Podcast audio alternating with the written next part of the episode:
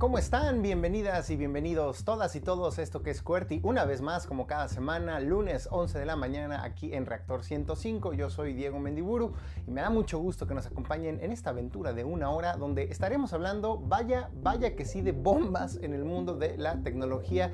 Esta semana estuvo pesadísima. Se están enfrentando los gigantes de tecnología acusándose mutuamente de tácticas monopólicas, anticompetitivas y se les están complicando las cosas y en medio está quienes, nosotros los consumidores. Así es que quédense, vamos a estar explicando por ahí una de estas grandes batallas, pero también los anuncios de otras grandes marcas de allá de, eh, eh, el Valle del Silicio en los Estados Unidos y que lideran el mundo de la tecnología en todo el planeta. Recuerden que también nos pueden encontrar en Twitter, a mí como Diego Mendiburo, arroba échame un tweet, o si no la cuenta de este programa, arroba cuerti-live también en esa red social, y si no, pues tienen nuestras cuentas de YouTube, de Facebook, donde subimos videos y noticias a lo largo de toda la semana. Vamos a tener una entrevista también sobre cámaras eh, fotográficas. Si ustedes están muy interesados en saber lo básico sobre qué tipo de cámara comprar, cuál es la que más les conviene, quiénes son los principales competidores en el mercado y sobre todo recibir recomendaciones directamente de un fotoperiodista experto, quédense porque eso lo tendremos en el segundo bloque de este programa.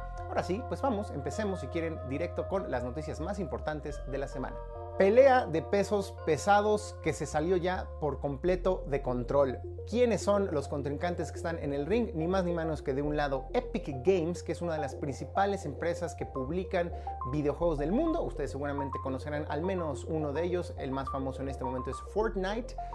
Y del otro lado del ring está ni más ni menos que Apple. Y vaya que esta semana, los días pasados, las cosas se salieron por completo de control, porque lo que parecía un día normal, en muy pocas horas, eh, pues tomó por sorpresa a todo el mundo del periodismo y de los medios que cubren estos temas y lo inundó de los nombres de estas dos empresas, porque la cosa más o menos ocurrió así. Ya desde hace muchos meses, Epic estaba pues muy... Eh, desagusto y muy eh, enojada con Apple, pues porque de alguna u otra manera se sentían que Apple no les daba la suficientemente libertad para ofrecer sus productos y hacer su negocio, dado que Apple obliga a cualquier desarrollador de software, no importa si es chiquito o gigantesco, a que utilice su propio sistema de pagos y obviamente su propia tienda de aplicaciones para eh, darle a los usuarios sus aplicaciones, su software y cualquier bien virtual o suscripción que se quiera adquirir en ella. Esto pues no le parecía del todo a la gente de Epic porque decían les tenemos que dar hasta el 30% a la gente de Apple por cada cosa que vendemos dentro de nuestra tienda por tener que vernos obligados a utilizar su sistema de pago y no estamos de acuerdo porque a nosotros nos preferiría, nos gustaría más utilizar otro sistema de pago que no nos quitara esa para ellos enorme comisión.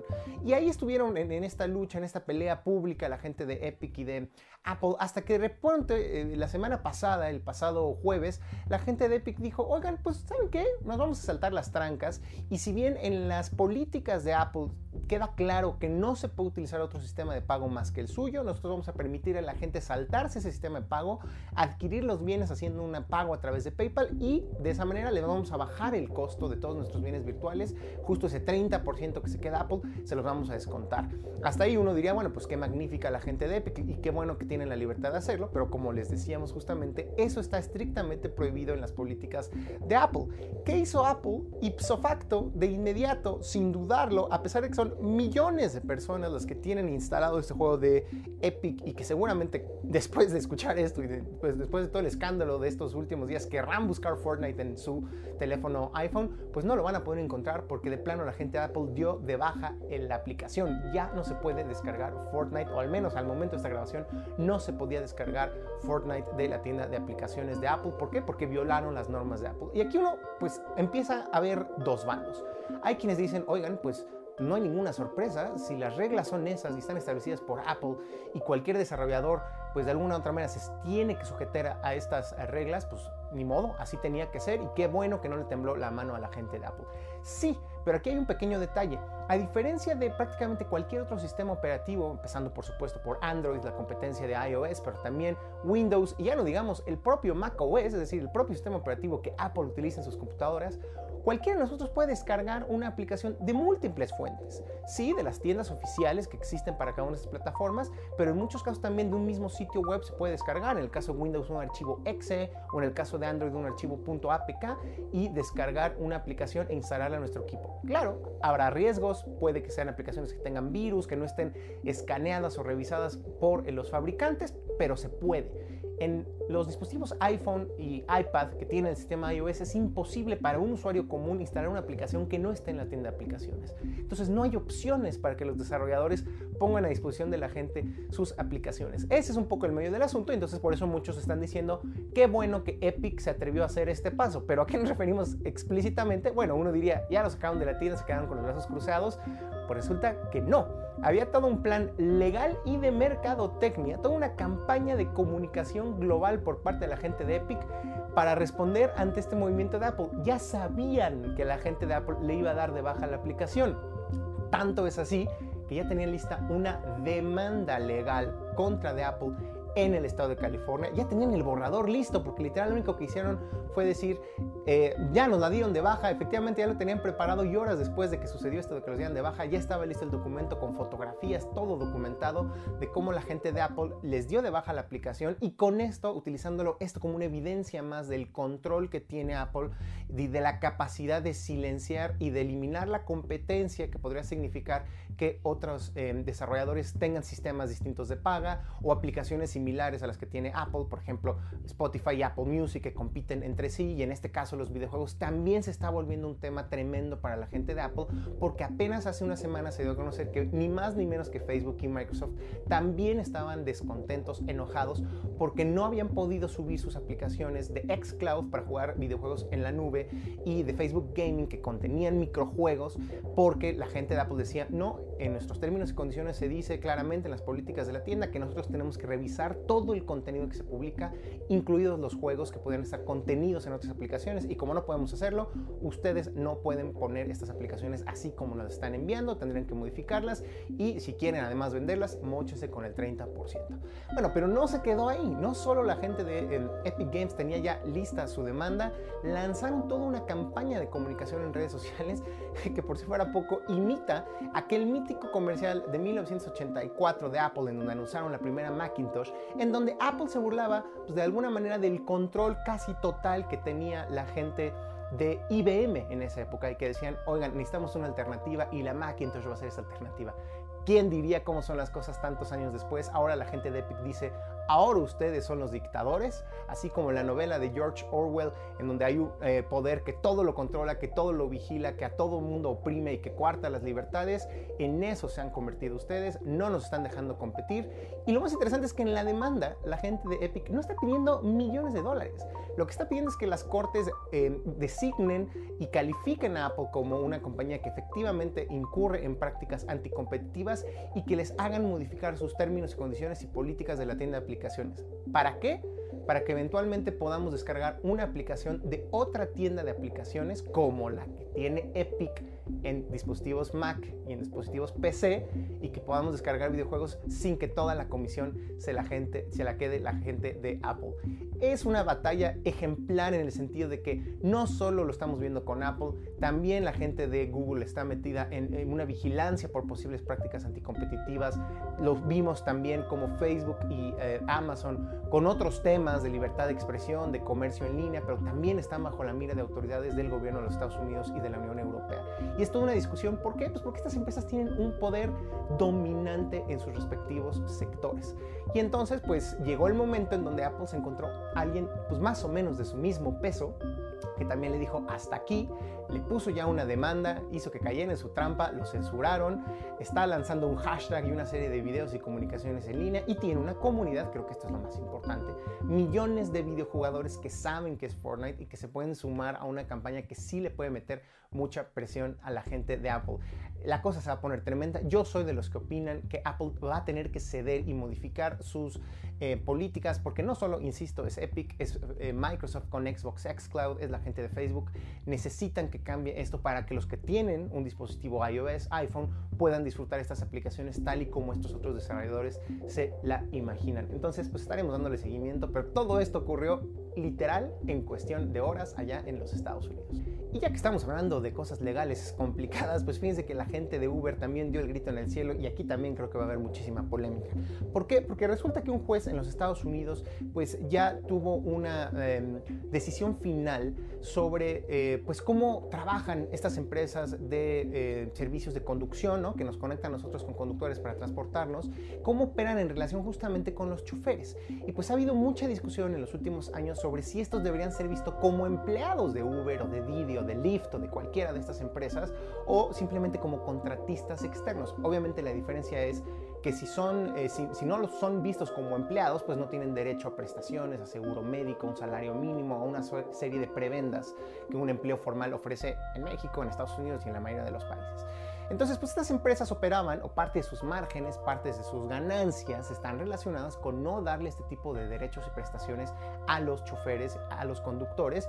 Y por supuesto, cuando una autoridad les dice, oigan, eso no nos late, estás dejándolo sin protección, es un modelo que es un poco pernicioso, es un poco negativo, tienes que cambiarlo, pues saltan y dan el grito en el cielo. Y eso es lo que hizo Uber. Un juez en California dijo, espérense, Uber tiene forzosamente y cualquier otra empresa de servicios de conducción por aplicación tiene que reconocer a los choferes como empleados, darles prestaciones, respetar sus derechos laborales. ¿Y qué está haciendo Uber? Acaban de decir, oigan, pues si nos van a obligar entonces a contratarlos, ahí muere, nos salimos de California. El tema es que pues muchos otros estados de la Unión Americana pueden seguir el ejemplo. California generalmente es de los estados más progresistas en este tipo de cuestiones, más aún porque sabemos, ahí está ni más ni menos que la zona que se conoce como el Valle del Silicio, donde están las principales pruebas de tecnología, por ahí cerca de San Francisco y otras ciudades de esa, esa franja de California. Entonces, pues eh, la cosa se le puede poner muy complicada porque otra vez, no solo es Estados Unidos, también muchos otros países, inclusive aquí en la Ciudad de México, podríamos estarnos planteando esta discusión, qué debería suceder con el Estado y, legalmente el reconocimiento que tienen los choferes de Uber. Y ya no digamos solo los choferes de los coches de Uber y de Didi, los repartidores de Uber Eats, de Didi Food, de Rappi y de todas estas empresas que claramente los tienen repartiendo paquetes todo el día sin un salario mínimo asegurado, sin un seguro médico en caso de que se accidenten o cualquier otro beneficio legal que pues pueda hacer que su calidad de vida mejore. Entonces llamen a Uber, yo me salgo a California y entonces nosotros como consumidores, ¿qué decimos? ¿Preferimos que la gente que trabaja en este, eh, en este tipo de empresas tenga derechos y se les repeten? ¿O preferimos la comodidad de darle nuestro dinerito, que paguemos menos que un taxi y al diablo con sus derechos laborales? Creo que esta es una pregunta que nos tenemos que hacer nosotros a conciencia como consumidores y tomar una postura. Yo en lo personal digo, ojalá, ojalá que en la Ciudad de México también se cambien las leyes que permitan que estas personas que trabajan en este tipo de oficios, lo que se conoce como la gig economy o los, eh, estos nuevos esquemas en donde no estás formalmente contratado, sino que una aplicación te conecta con un cliente, pues tengan todos los beneficios que puede tener otra persona en otro tipo de empleo. Y vámonos con un par de noticias de Microsoft. La primera es una buena y una mala. ¿Cuál quieren primero? Pues ahí les va la mala, que a lo mejor a la larga puede ser buena, y es que de plano mucha gente se indignó cuando vio las imágenes del nuevo juego de Halo, Halo Infinite, que pues se anunció sería una exclusiva de lanzamiento, o uno de los juegos de lanzamiento más que exclusiva de la nueva consola de Xbox Series X, porque pues es una de las eh, sagas más conocidas obviamente de la gente de Microsoft, uno de los personajes más entrañables pero hubo muchas quejas pues porque creían muchos de los fanáticos que las gráficas la verdad es que se habían quedado cortas, no parecían de un juego de nueva generación y por ahí se burlaron de un personaje que salía, que la verdad es que sí tenía un diseño bastante gachito. Ya de plano la gente de Microsoft y del estudio responsable de este juego dijo, tienen toda la razón, sí nos quedó regachito el diseño de este personaje, no solo del personaje, las gráficas están rechafas, vamos a trabajar un poco más y vamos a retrasar el lanzamiento del juego. Mala noticia en el corto plazo, pero esperemos que a la larga signifique un juego de mayor calidad. Pero también todo esto sirvió como que la gente de Microsoft dijo, no, no solamente queremos dar una mala noticia, y esto sirvió para confirmar que esta nueva consola Xbox Series X estará disponible ya en noviembre. No es tanto una sorpresa, pues porque obviamente sabíamos que la gente de Microsoft iba a querer que su eh, nueva eh, consola estuviera lista antes de las navidades, antes de todas las eh, fiestas decembrinas en donde la gente gasta mucho dinero. Por eso nos sorprende, pero lo que hay que reiterar, ya lo hemos dicho en capítulos anteriores, en episodios anteriores, en programas anteriores, es que no nos clavemos mucho en el hardware, al menos en esta generación de consolas por parte de Microsoft. A Microsoft no le parece interesar tanto necesariamente que su consola sea la más poderosa, que quizás lo sea, ni la más barata, que también puede que lo sea, sino lo que sí claramente tampoco les interesa es tener las mejores exclusivas, que ahí todo parece indicar que la gente de PlayStation lo está haciendo mejor. Lo que les interesa es capturarnos como consumidores eh, cautivos, ¿no? Tenernos como consumidores cautivos pagando una suscripción mensual de su sistema eh, Game Pass, ya sea que juguemos los videojuegos en la consola Xbox, que los descarguemos ahí eh, con un monto mensual o que juguemos con su nuevo sistema xCloud que nos permitirá jugar cualquiera de esos mismos títulos en una computadora o inclusive en un celular Android.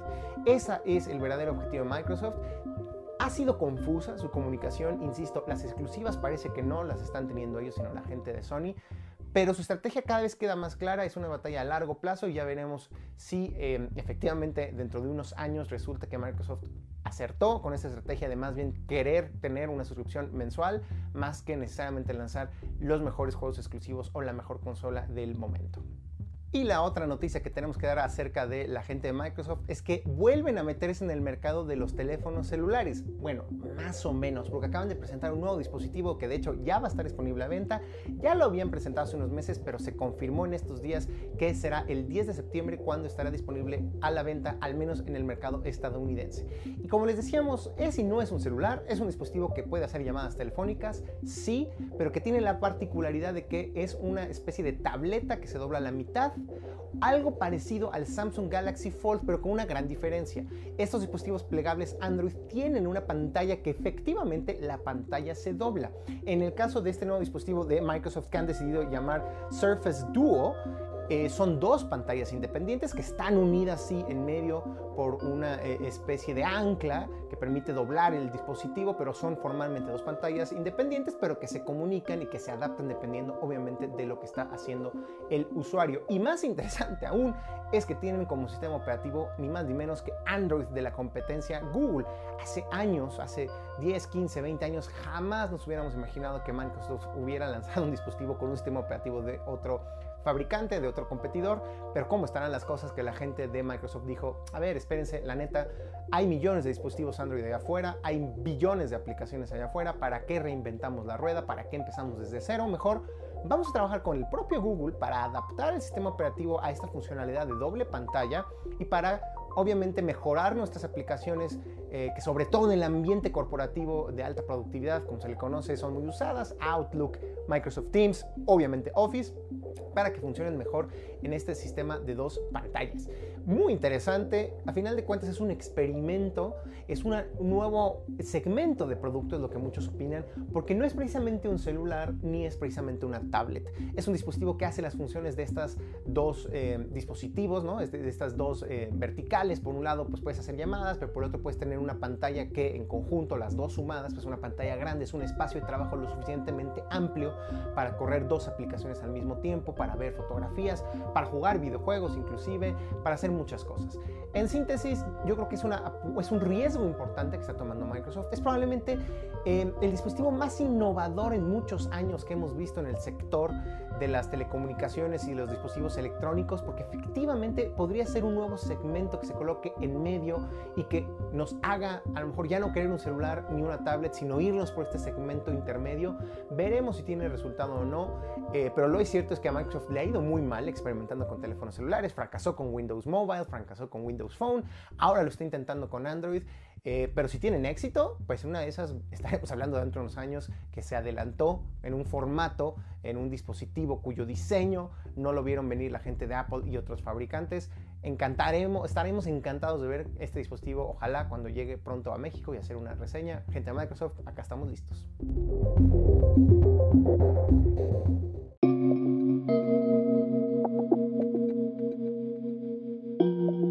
Momento de las recomendaciones de esta semana aquí en Cuerti y pues como siempre sucede me da muchísimo gusto darle la bienvenida a John Black y a Fer Rocha de Blackbot que nos traen las mejores recomendaciones de aplicaciones, páginas de internet, películas, libros, lo que sea que tenga que ver con el mundo de lo digital. ¿Cómo están querido John? Donde quiera que se Felices desde esta línea de tiempo Diego, saludos a toda la comunidad QWERTY y traemos cosas interesantes ¿eh? para esta sesión. A ver, venga. Mira, todo el mundo ya tiene ganas de regresar al cine y al teatro y todos los lugares físicos que ya extrañamos. Ya la verdad estamos cansados de estar en esta situación y creo que esta idea les puede reventar la cabeza. Hay un proyecto que se llama Teatro Alterno, es aquí en México, y lo que hizo es coleccionar a un grupo de actores que no pueden, no pueden representar en ningún lugar su trabajo, y decidieron crear una historia al estilo interactiva, donde tú tomas decisiones y, vas tomando eh, una decisión sobre la obra misma, pero toda la obra ocurre a través de WhatsApps que te llegan a tu teléfono. Entonces, toda la historia es personalizada y, toda la escena, todo el planteamiento de lo que va a ocurrir en toda la obra personalizada para ti, termina en ocho probabilidades, en ocho, en ocho posibles cierres, de acuerdo a tu personalidad, al actor que escoges.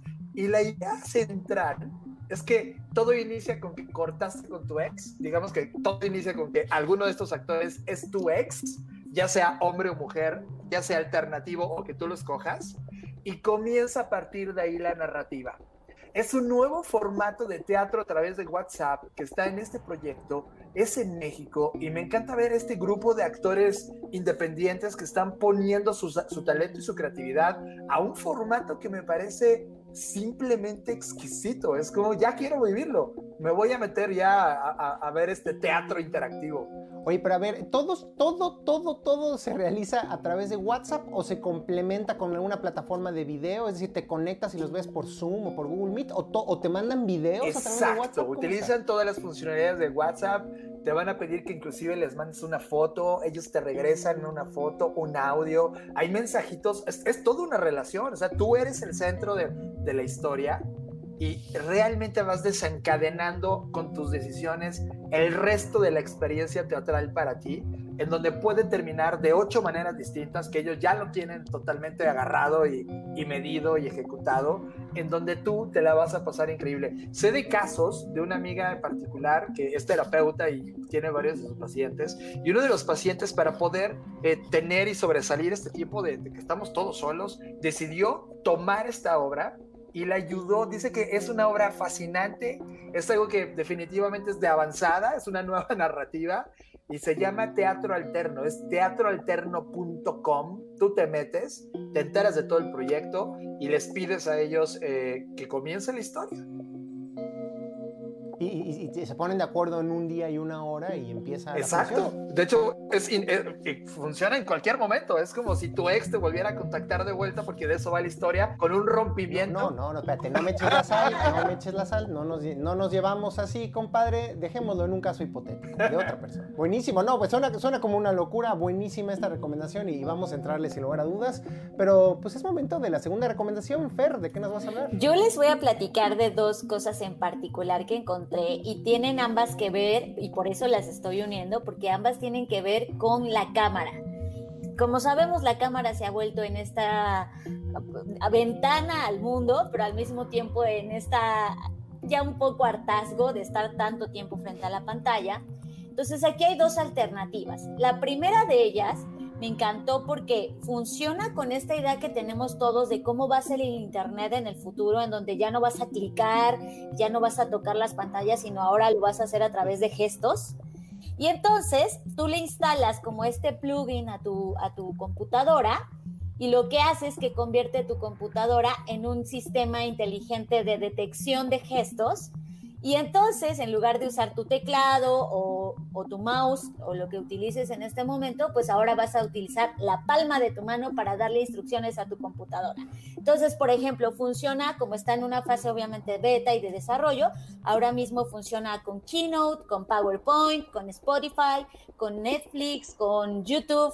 Y en lugar de que tú le des, por ejemplo, a tu slide, imagina que estás presentando, y en lugar de que le des siguiente, lo que vas a tener es que hacer este gesto de swipe hacia la derecha o swipe hacia la izquierda para cambiarlas, eh, para cambiar o avanzar en la presentación. Lo mismo con YouTube, estás escuchando música y esa rola no te gustó, bueno, pues le haces con tu manita a la derecha para que avance y entonces nos, nos ponen este preámbulo de lo que quizás pueda convertirse en un futuro el Internet, donde platicando con John le decía, no me extrañaría que en el futuro tanto Microsoft como Apple le integren esta tecnología a las computadoras para que ya la tuviesen por default y pudiéramos comenzar a interactuar de esta manera más allá de tocar o más allá de clicar un mouse. Entonces me pareció increíble porque es como un adelanto al futuro que puedes vivir en este momento y experimentar. La aplicación se llama Zesture, como si fuera gestos, pero con Z, Z-E-S-T-U-R-E, -E, así. Y pues la puedes descargar e ir probando esta nueva tecnología.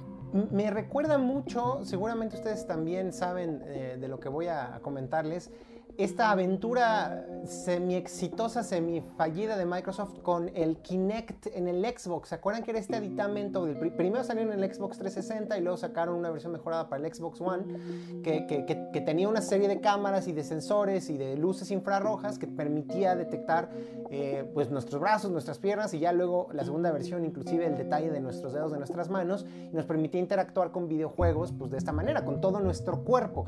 Lo que nos estás diciendo es ya ni siquiera es necesario un sensor especial con la pura webcam y seguramente hay eh, temas de inteligencia artificial y de reconocimiento de imagen mm, podemos interactuar mm, de maneras más o menos similares con los programas de nuestra computadora gracias a este software experimental. Así es, sí, ya no necesitas de un aditamento en particular, sino funciona a través de la webcam, como bien mencionas. Entonces creo que está padre poder explorar. Yo ya estuve jugando con una presentación y está divertidísimo porque es otra experiencia y también como que te alivianas un poco y te olvidas como de la formalidad de estar ahí en la reunión, etcétera. Creo que está muy padre y, vale la pena explorarlo.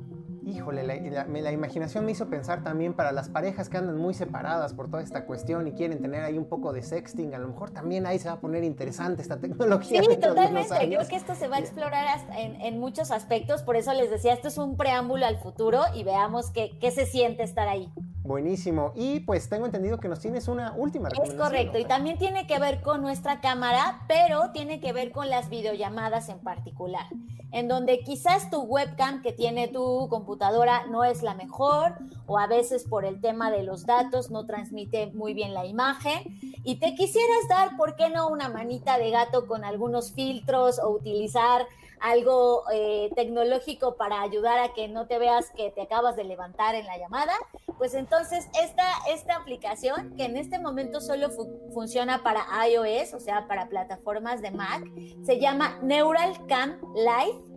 Y lo que hace es que tú conectas, descargas dos dos, digamos que plugins, es un poco complicado, pero una vez que le agarras la onda ya está. Descargas una, una app, una pequeña aplicación para tu compu y otra para tu teléfono móvil. Entonces, cuando ya tienes ambas, conectas tu iPhone y tu iPhone se transforma en una webcam. Pero lo interesante es que la app te permite tres cosas que me parecen padrísimas. La primera es ponerle filtros, ¿no? Para que pues no te veas tan pálido, no te veas recién levantado y ahí te arreglas tantito. La segunda es que tiene algunas funcionalidades donde solo puede aparecer tu carita y que el fondo aparezca negro o que aparezca blurreado o que aparezca con algunos efectos.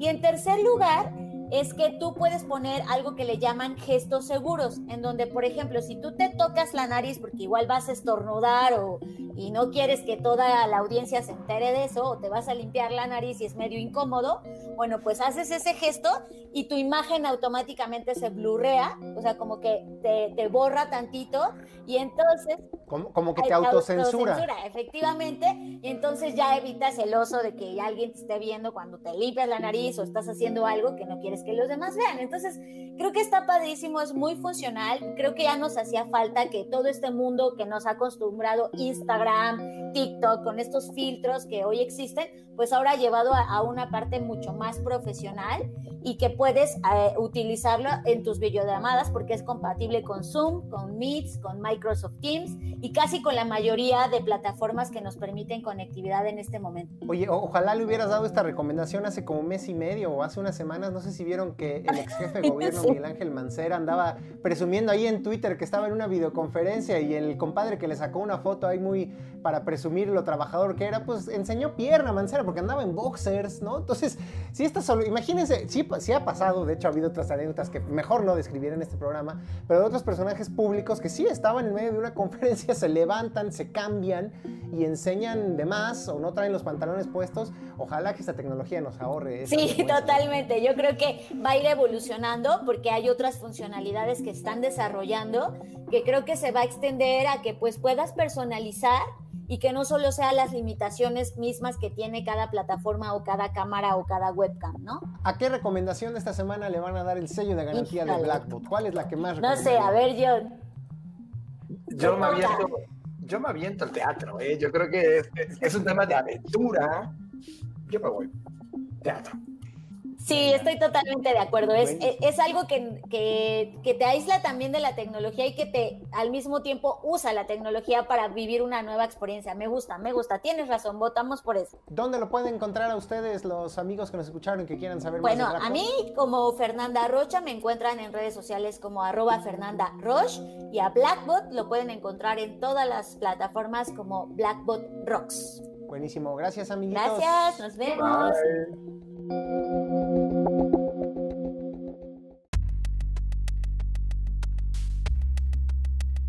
Es momento de la entrevista aquí en Cuerti, el programa de tecnología de Reactor 105. Yo soy Diego Mendiburu y me da muchísimo gusto darle la bienvenida no solo a un amigo, a un gran experto en su tema, que ahorita lo presentaremos, sino también a un fanático de este programa. Entonces pues me siento verdaderamente entusiasmado con tenerlo aquí ahora como entrevistado. Vamos a estar hablando de fotografía, obviamente fotografía digital, ya no existe de otra, pero también justo cómo ha evolucionado este tema de hacer imagen, no solo en un contexto profesional, sino también para los aficionados amateur que quieren saber cuáles son las mejores cámaras, pues de eso vamos a dedicar esta entrevista del día de hoy. Tenemos con nosotros a Eduardo Loza, quien es fotoperiodista, eh, egresado de la Universidad Nacional Autónoma de México, ha trabajado en medios como la extinta revista MX, como el Universal, la agencia Cuarto Oscuro, muchos, muchos años de experiencia haciendo fotografía. Hola, ¿Cómo estás? Gracias, muy bien, muchas gracias. Y qué chido estar aquí eh, en Cuerti por fin. A ver, nomás, para empezar a presumirnos tu experiencia, ¿ya cuántos años sacando fotografía? Este, ¿tú, tú empezaste, sí empezaste sacando fotografías con RAW y cámaras análogas? Sí, eh, en cuarto oscuro. Sabes que me tocó la, me tocó la transición. En el 90 y... Llegué a cuarto oscuro en el 99, me parece. Sí, en el 99. Estábamos este, usando cámaras análogas, cámaras con, de película pero llegábamos a, la, a, la, redacción a, este, a revelar, al laboratorio. Por cierto, cuando entré me tocó ser el de laboratorio, el de laboratorio era este, el último de la fila. Entonces te daban todos, todos los demás fotógrafos te daban sus rollos y tú tenías que revelar este, con químicos así, con el proceso eh, antiguo ya. Este, y te dabas unas pachequeadas tremendas con los eh, Un poco con el, con el este con el fijador que era apestoso y además era te manchaba toda la ropa, todas las camisas que podías tener en esa época todas tenían que estar manchadas. Este, como, como una especie de cloro. Y, bueno, justo lo que nos dices, te toca esta transición en donde, bueno, de, los fotógrafos profesionales pasaron del filme, de la película, a lo digital, pero todavía eran solo las eh, cámaras profesionales, las que eran digitales, y, se, se, antojaba lejano todavía, ¿no? Ese momento en donde el resto de la gente iba a comprar puras cámaras digitales. Te tocó esa parte y luego también te tocó cuando las cámaras digitales se murieron porque llegaron los celulares. O sea, estamos hablando de 3, 4 transiciones en 20, en 20, 20 23 años, 22 años. Pero espérame que te decía que yo revelaba y es y, y la otra mitad del proceso, ya que teníamos los negativos revelados, íbamos a escanear. O sea, ya esa era la parte digital en ese sentido, ¿no? O sea, no teníamos la cámara, pero metíamos a unos escáneres para meterlos ya a la página web, porque ya había de la agencia Cuarto Oscuro, ¿no? Entonces, a ver, ya era un banco de datos digital de, la, de la agencia. Entonces, eso estaba súper chido, esa, esa primera, este, para mí, ese primer contacto ya con el rollo digital, por lo menos en esa segunda parte del proceso, ¿no? periodístico. Entonces, este, eran esas Macs de, huevito, ¿verdad? Sí. las, primeras que presentó Steve Jobs cuando regresó a Apple multicolor. esas ya estuvieron a, su cargo, ¿no? Ese diseño. Y luego, Diego, como bien dices, y, este, empiezan a... Ah, bueno, nada más quería hacer este, este, este comentario. Ya había para entonces cámaras, la, gigante de Nikon, ¿no? O sea, ya había algunas cosas, mm. ya algunos, algunos periódicos ya traían la, punta de las cámaras y, te encontrabas a otros colegas, fotoperiodistas, que traían unas Coolpix que, se, que tomaban las fotos, las registraban, las, las grababan en disquetes media. Sí, en, los discos de tres y medios, los disquetes que ya seguramente quienes están escuchando este programa ya, ya no, ya, tienes que poner ahí una imagen que salga. Búsquenlo en Google, disquetes pongan. De tres y medios. les cabían cuatro fotos. O sea, entonces tenías que, en chinga, bueno, rapidísimo, estar quitando, perdón, estar quitando los, los disquetes. O sea, digo, yo jamás las usé, pero cuando lo veía decía, oh, qué incómodo. Bueno, Sí, sí, sí. Ahorita ya nos venden las memorias de, de, de, de, 128, 256 o hasta mucho más. O los mismos teléfonos ya nos traen esas memorias integradas y, nos terminamos aún así la memoria. Ahora imagínense con literales que habían estos dispositivos de almacenamiento tres o cuatro imágenes y además en una calidad terrible. Y un poco ese es el punto, ¿no? Empezaba la fotografía digital, pero todavía no tenía una calidad suficiente como para salir en medios impresos, ¿no? Y entonces la gente prefería usar las cámaras análogas y entonces luego lo escaneabas, entonces ya se volvió un archivo que podías manipular digitalmente y poner en un eh, programa de, diseño o edición de publicaciones como Illustrator o InDesign o estas cosas y con eso ya mandar imprimir revistas eh, y periódicos. Pero bueno, en esas estábamos cuando se empieza a popularizar la fotografía digital para las personas, eh, empiezan a quebrar, pues justamente todas estas tiendas que se dedicaban a revelar tus rollos, que te prometían dártelos en 72 o en 24 horas y que para mí ese es un concepto rarísimo. Ahorita que estamos hablando, ya nos vamos a desviar un poco, pero no importa porque está buena la plática. Me llama mucho la atención cómo estamos tan preocupados ahorita con la privacidad de no, tus fotografías se las das a Facebook y a Instagram, ten cuidado. Y en esas épocas estuvimos con tu rollo de tus vacaciones de tu luna de miel y se las dejabas a un desconocido de una semana para que te revelara. que te hacía tu álbum. Sí, él escogía las, las mejores. Sí, era muy bizarro, pero bueno. Este, a fin de cuentas, esa era la además era la única forma, ¿no? De hacerlo. O, o la gente que tenía su propio laboratorio que ya pasaba de el aficionado para arriba, ¿no? O sea, ya era más que un aficionado, perdón, ¿no? Ya, ya era un hobby tener un cuarto oscuro en tu casa. Y entonces, que también pasaba, ¿no? Sí, sí. A ver, entonces ya, para ir entrando en materia, porque si no, no, vamos a llegar a lo que seguramente le interesa a mucha de la gente que nos esté escuchando. Uno pensaría, bueno, con todas estas revoluciones que han sucedido y que creo que han de alguna manera culminado con que en nuestros teléfonos celulares tenemos ya cámaras de 20, de 30, ya hasta de 100 megapíxeles y con zoom óptico inclusive eh, con una serie de tecnologías ayudadas por la inteligencia artificial que mejoran de manera extraordinaria las fotografías, pues uno diría, pues se acabó, ¿no? Ya se acabó la industria de las cámaras profesionales.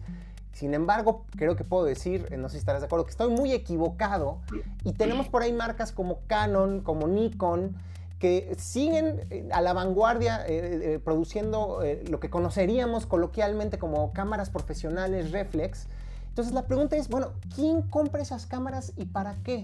Tú como fotoperiodista y fotógrafo profesional, ¿a quién le recomendarías una cámara de estas? ¿Es necesario teniendo celulares acercarse a este tipo de dispositivos? los profesionales sin duda, ¿no? Las vamos a tener y las vamos a seguir procurando.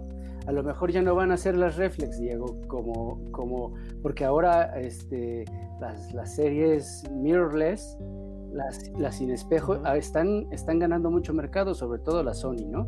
las alfa. La Canon ya, está, ya tienen una línea, Nikon tiene otra línea. Creo que todavía no llegan este, a, los estándares de alfa, pero van para allá seguro.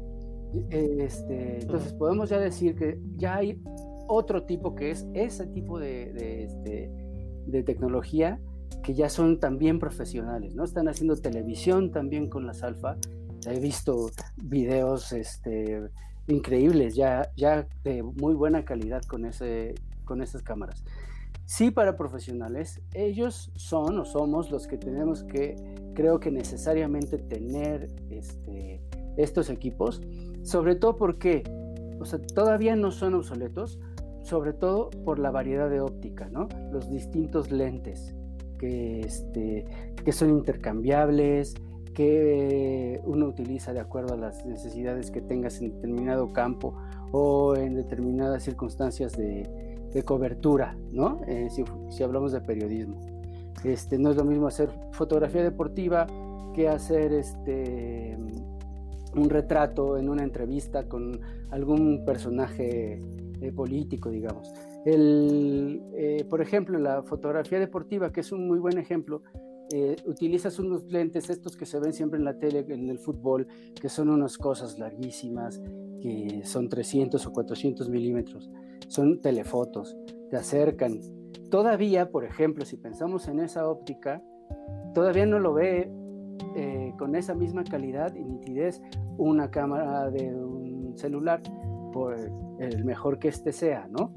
Si me explico, todavía ese digamos que serían como las diferencias básicas, ese tipo de cosas. El que puedas controlar un equipo de iluminación o tenerlo conectado con una cámara en un estudio, por ejemplo. Una cámara profesional te da muchas herramientas como para poder utilizar estos, estos equipos de iluminación de flashes electrónicos, que son los especializados para fotografía, ¿no? Yo estoy haciendo, por ejemplo, ahora estuvimos trabajando algunas entrevistas para un documental este, con, con personas presas, con personas privadas de la libertad. Este, y, y, en esa ocasión iluminé con luz continua, por ejemplo. Ya te dan las ISOs altos de estas cámaras. Aquí voy a mostrar esta, que es una, esta es la, esta es la reflex, la que, la que tengo ahora, las más recientes es una Nikon 800, de 850. Este, los, los ISOs que manejan este tipo de, de, cámaras ya con estos sensores tan avanzados que hay, este, ya te permiten poder trabajar con luz continua, que no necesariamente sea tan potente, ¿no?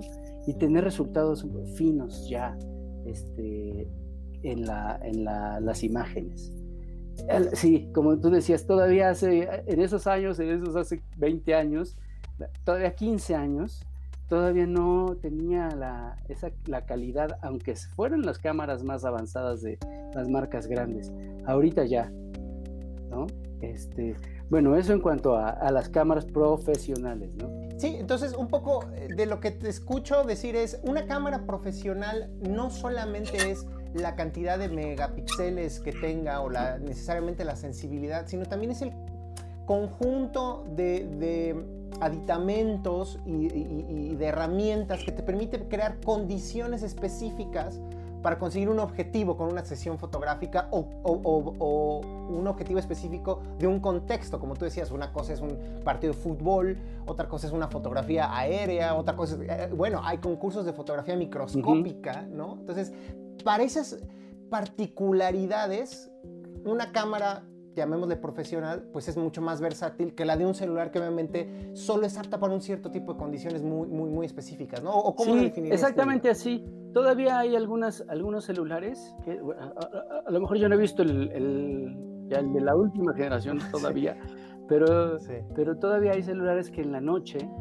las imágenes todavía están pobres, ¿no? Todavía, este, pero van a llegar seguramente a, esa, a, a muy buena calidad, eso no lo dudo. O sea, y vemos Diego diario en Instagram este, o en las redes en general, videos hechos con, con las GoPro, por ejemplo, que las últimas, las 7, la 8 son espléndidas, creo yo.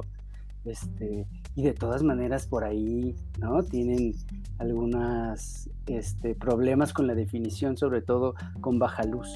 Todavía no lo han resuelto, pero va a suceder. Yo creo que va a suceder como se ha ido resolviendo también en las profesionales, ¿no? Sí. Creo, que, y, yo lo veo, y me parece muy interesante, creo que la palabra también es como convergencia, ¿no? Eh, eh, de repente vemos que los teléfonos, justo para resolver este tema de la capacidad de cambiarle lentes a una cámara profesional, pues lo que hacen los teléfonos es incorporar varias cámaras con distinto tipo, tipo de ópticas en un mismo dispositivo. Entonces, pues en los últimos iPhone tienes un telefoto, en otros dispositivos ya empezamos a ver lentes macro, por ejemplo, para hacer acercamientos que sobre todo pues, a los que les gusta fotografiar la naturaleza, insectos, plantas, flores, ese tipo de cosas puede ser interesante pero justo, ¿no? E, estás limitado por lo que te ofrece el dispositivo, literal, el aparatito que compraste. En cambio, con una cámara profesional, pues tú puedes, hay un mercado de los lentes, hay un mercado de las luces, hay un mercado de accesorios, pues muy amplio y, eso es como quizás uno de los principales diferenciadores ahorita. y es la, exacto, pero tienes razón, o sea, las industrias se están acercando, ¿no? no, sabemos si alguna, va, si alguna va a terminar perdiendo o desapareciendo, pero sí que le ha pegado a la industria de la fotografía como la conocíamos, ya, no 20, 30 años, digamos, ¿no? Hace 30 años cuando el rollo digital era a lo mejor un sueño, ¿no? Pero sí, este, sí se ve. Ahora, pues tú lo dijiste, todos los laboratorios que revelaban, los que vendían, los que revelaban y los que imprimían fotografías, ¿no? O sea, ¿dónde están? Eh, sobreviven los que imprimen fotos y eso, este, para los que quieren hacer, mandar a hacer algunas ampliaciones o algunos álbumes pero no más. ¿eh? Oye, y, hablando de, de, esta convergencia, pues un poco de lo que mencionábamos antes de entrar al aire, el tema del video. Es decir, también ahora como que eh, hubo ahí una convergencia y lo que nos, yo mismo me estoy expresando como cámaras profesionales de fotografía, se han vuelto a su vez las cámaras preferidas de los videoastas y de la gente que está haciendo documentales y ciertas producciones eh, audiovisuales, sobre todo aquellas que terminan en plataformas como YouTube y Vimeo. Eh, pero como tú también decías, ya también poco a poco con la en la televisión y con el cine. Platícanos un poco esto, ¿qué pasó? ¿En, qué momento las cámaras de fotos se volvieron de video? Este, yo me di cuenta un día que compré mi alguna Nikon de la, porque ya, ya me hacía falta y dije, y, me di cuenta que ya traía video. O sea, y dije, güey, ¿qué, y, de, y de buena calidad para entonces, ¿no? Pues bastó nada más ahí ponerme a jugar con ello. Y en mi caso particular, yo me hice videoasta también porque la tecnología me llegó. ¿eh? O sea, porque no, no había pensado comprarme una cámara de video. Ella llegó ya con la foto, ¿no? Y, y de muy buena calidad. Entonces, ya tienes dos herramientas que, este, que, que difícilmente te hacen acercarte, si es que ya haces video, este, difícilmente te hacen comprar una cámara que solo sea de video, ¿no? A menos de que ya no existen, ya, no venden, cámaras de video en las tiendas, más que las GoPro, efectivamente, que es un nicho además súper especializado para deportes extremos que te puedes colocar en la cola, en la cabeza, pero una camarota de video ya no, existe, ya no, existen. a menos de que seas otra vez un profesional que vas a hacer una película, ya, ya prácticamente una película, ¿no? Con una cámara de más de 100 mil pesos, por ejemplo, ¿no? Estas cámaras, este, las Alpha, las Sony, que te digo que están haciendo una, bueno, a mí me encanta la calidad que tienen, este, están de verdad increíble en el video. O sea, yo todavía no sé si para fotos sean este, anatómicamente eh, perfectas, como es una reflex, o por lo menos a lo mejor es que soy muy old school, pero este, pero en video están increíbles. O sea, sí tienen un, una calidad de video muy buena. Este, pues desaparecieron todas aquellas que se llamaban, tú dijiste el nombre hace ratito, las, Sony, las, Handycam. era la marca de Sony, pero de alguna u otra manera marcaron una tendencia en la industria, ¿no? Estas cámaras de video compactas que utilizaban primero los cassettes, creo que eran los mini DV, este, y luego tarjetas de almacenamiento, pero eran exclusivamente de video, ¿no? Y que las agarrabas como de manera horizontal, no sé ni cómo describirlo. Vaya que eres millennial, porque yo, o sea, dijiste, las, primero utilizaron mini DV, pues primero utilizaron cinta. Bueno, claro. ¿Sabes qué había? Había eh, unos como mini, mini VHS no sé si los llegaste a ver. Ajá. Sí, pues, según yo, esos son los mini DB. Había unos profesionales que eran los mini DB y luego creo que micro DB. En fin, pero sí, eran de cinta todavía. Sí, sí, sí. Ah, pensé que te referías a los mini discos. ¿Te acuerdas que hubo unas cosas? No, eso, eso, eh, eso, eso, según yo nunca sirvieron para video porque almacenaban muy ah, poquito. Pero en fin, el caso es que esa categoría, sí, ya, ya, no, ya no las vendes. Ya no, las vendes y ya no tendrías a, que comprarlas, ¿no? Lo que decías de las, de las cámaras de foto, cuando se popularizó, que fue, no sé, del 2000 al 2010, a lo mejor, que se popularizaron tener, comprar tu cámara de fotografía para tus fiestas. Todo el mundo tenía una cámara de foto. Los reporteros mismos, a, los reporteros cuando no tenían este, la oportunidad de, de, de, hacer equipo con un fotógrafo en los periódicos, ellos ya tenían su camarita con la que podían resolver este, por ahí alguna emergencia, ¿no? Eh, varios de nuestros compañeros que hemos tenido tú y yo a lo largo de, la carrera este, han, han, traído su cámara, o traían en aquella época su cámara, ahora traemos un celular, ¿no? O sea, tú traes una grabadora, Diego, una grabadora de... Digo, perdona, los compañeros traían una grabadora y tú me acuerdo que fuiste el que traía ya el teléfono, tú grababas tus entrevistas en teléfono. Me acuerdo cuando entrevistaste, seguramente cuando entrevistaste a Gimli, este, el, el, eh, al actor que hacía de Gimli en El Señor de los Anillos, a ah, John Rice Davis. ya ni me acordaba. Este, bueno, aquí te van a amar por haber entrevistado a ese señor, por cierto. Es, tú llevabas tu teléfono como grabadora de reportero y yo llevaba ya una cámara reflex digital, una D300 seguramente que era la Nikon en esa época. O sea, ya íbamos digitalizados hace como yo creo que unos 10 años, sí. Como 10 años. 10 años. Yo, yo, yo, me estrené en el mundo del periodismo haciendo un reportaje del primer iPhone, ah, imagínate. Y ya justo cumplió 11 años el, el, que salió ese dispositivo.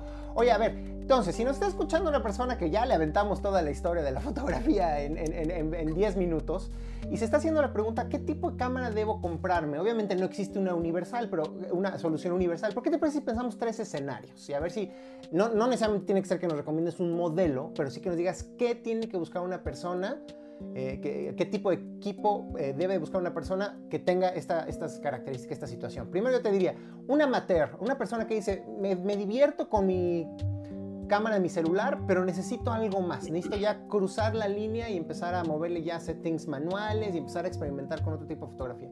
¿Qué, tipo de equipo recomendarías a esa persona? Luego, una persona que se quiere grabar para YouTube y que quiere comenzar una carrera como youtuber o hacer contenidos en video para redes sociales y que quiere que la imagen tenga una buena calidad qué tipo de equipo le recomendarías y ya pues finalmente ya una persona que por alguna razón necesita un estudio, se, se quiere montar ahí algo más profesional eh, y, le encantaría escuchar tu opinión. ¿Qué, ¿Qué, les dirías a estos tres personajes? Al, primero, como este, igual hasta mi sobrino me, me dijo que si, que por qué no le regalaba una GoPro.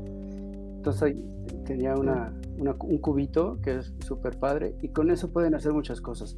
De veras, si la, si la GoPro te metes un poquito a buscarle, tiene un montón de cosas por hacer, ¿eh? O sea, si te, avientas... ¿Inclusive para foto? Sí, sí, sí. Si te avientas una, una buena animación con una GoPro, si te avientas este, un muy buen video, obviamente, ¿no? Yo no sé qué tanto se puede transmitir con un, o grabarte para después subir algo a YouTube con con este formato de rostro y esto con una GoPro, yo creo que no, porque por el lente que es demasiado angular. Sí, exacto. Tienen un, gran angular que lo que hace es que, pues, eh, eh, digamos, capta mucho la imagen, pero también deforma un poco, ¿no? Y luego puede, a los extremos de la imagen se pueden ver las cosas un poquito deformadas, pero justo ahorita que lo mencionas, muchos fabricantes, y tengo entendido que también GoPro, están lanzando actualizaciones y, en, su defecto también software que acompaña a sus cámaras para que la gente las comience a utilizar pues, para las videoconferencias, ¿no? Porque de repente estamos en medio de la pandemia y ahora todo el día estamos pegados a una webcam y hay muchas personas que están utilizando sus equipos profesionales para mejorar su imagen. Pero entonces, bueno, regresando un poco, esa sería tu primera pero me faltó, ¿no? Y alguna aplicación padre en los teléfonos. O sea, también hay ah. aplicaciones en, el teléfono donde puedes mover settings este, en para, para fotografía, ¿no? Súper chido. Y, para video y además editas, ¿no? O sea... Ah. ¿Se, te viene ahorita el nombre de alguna? Para video hay una en iPhone que, muy famosa que se llama Filmic Pro.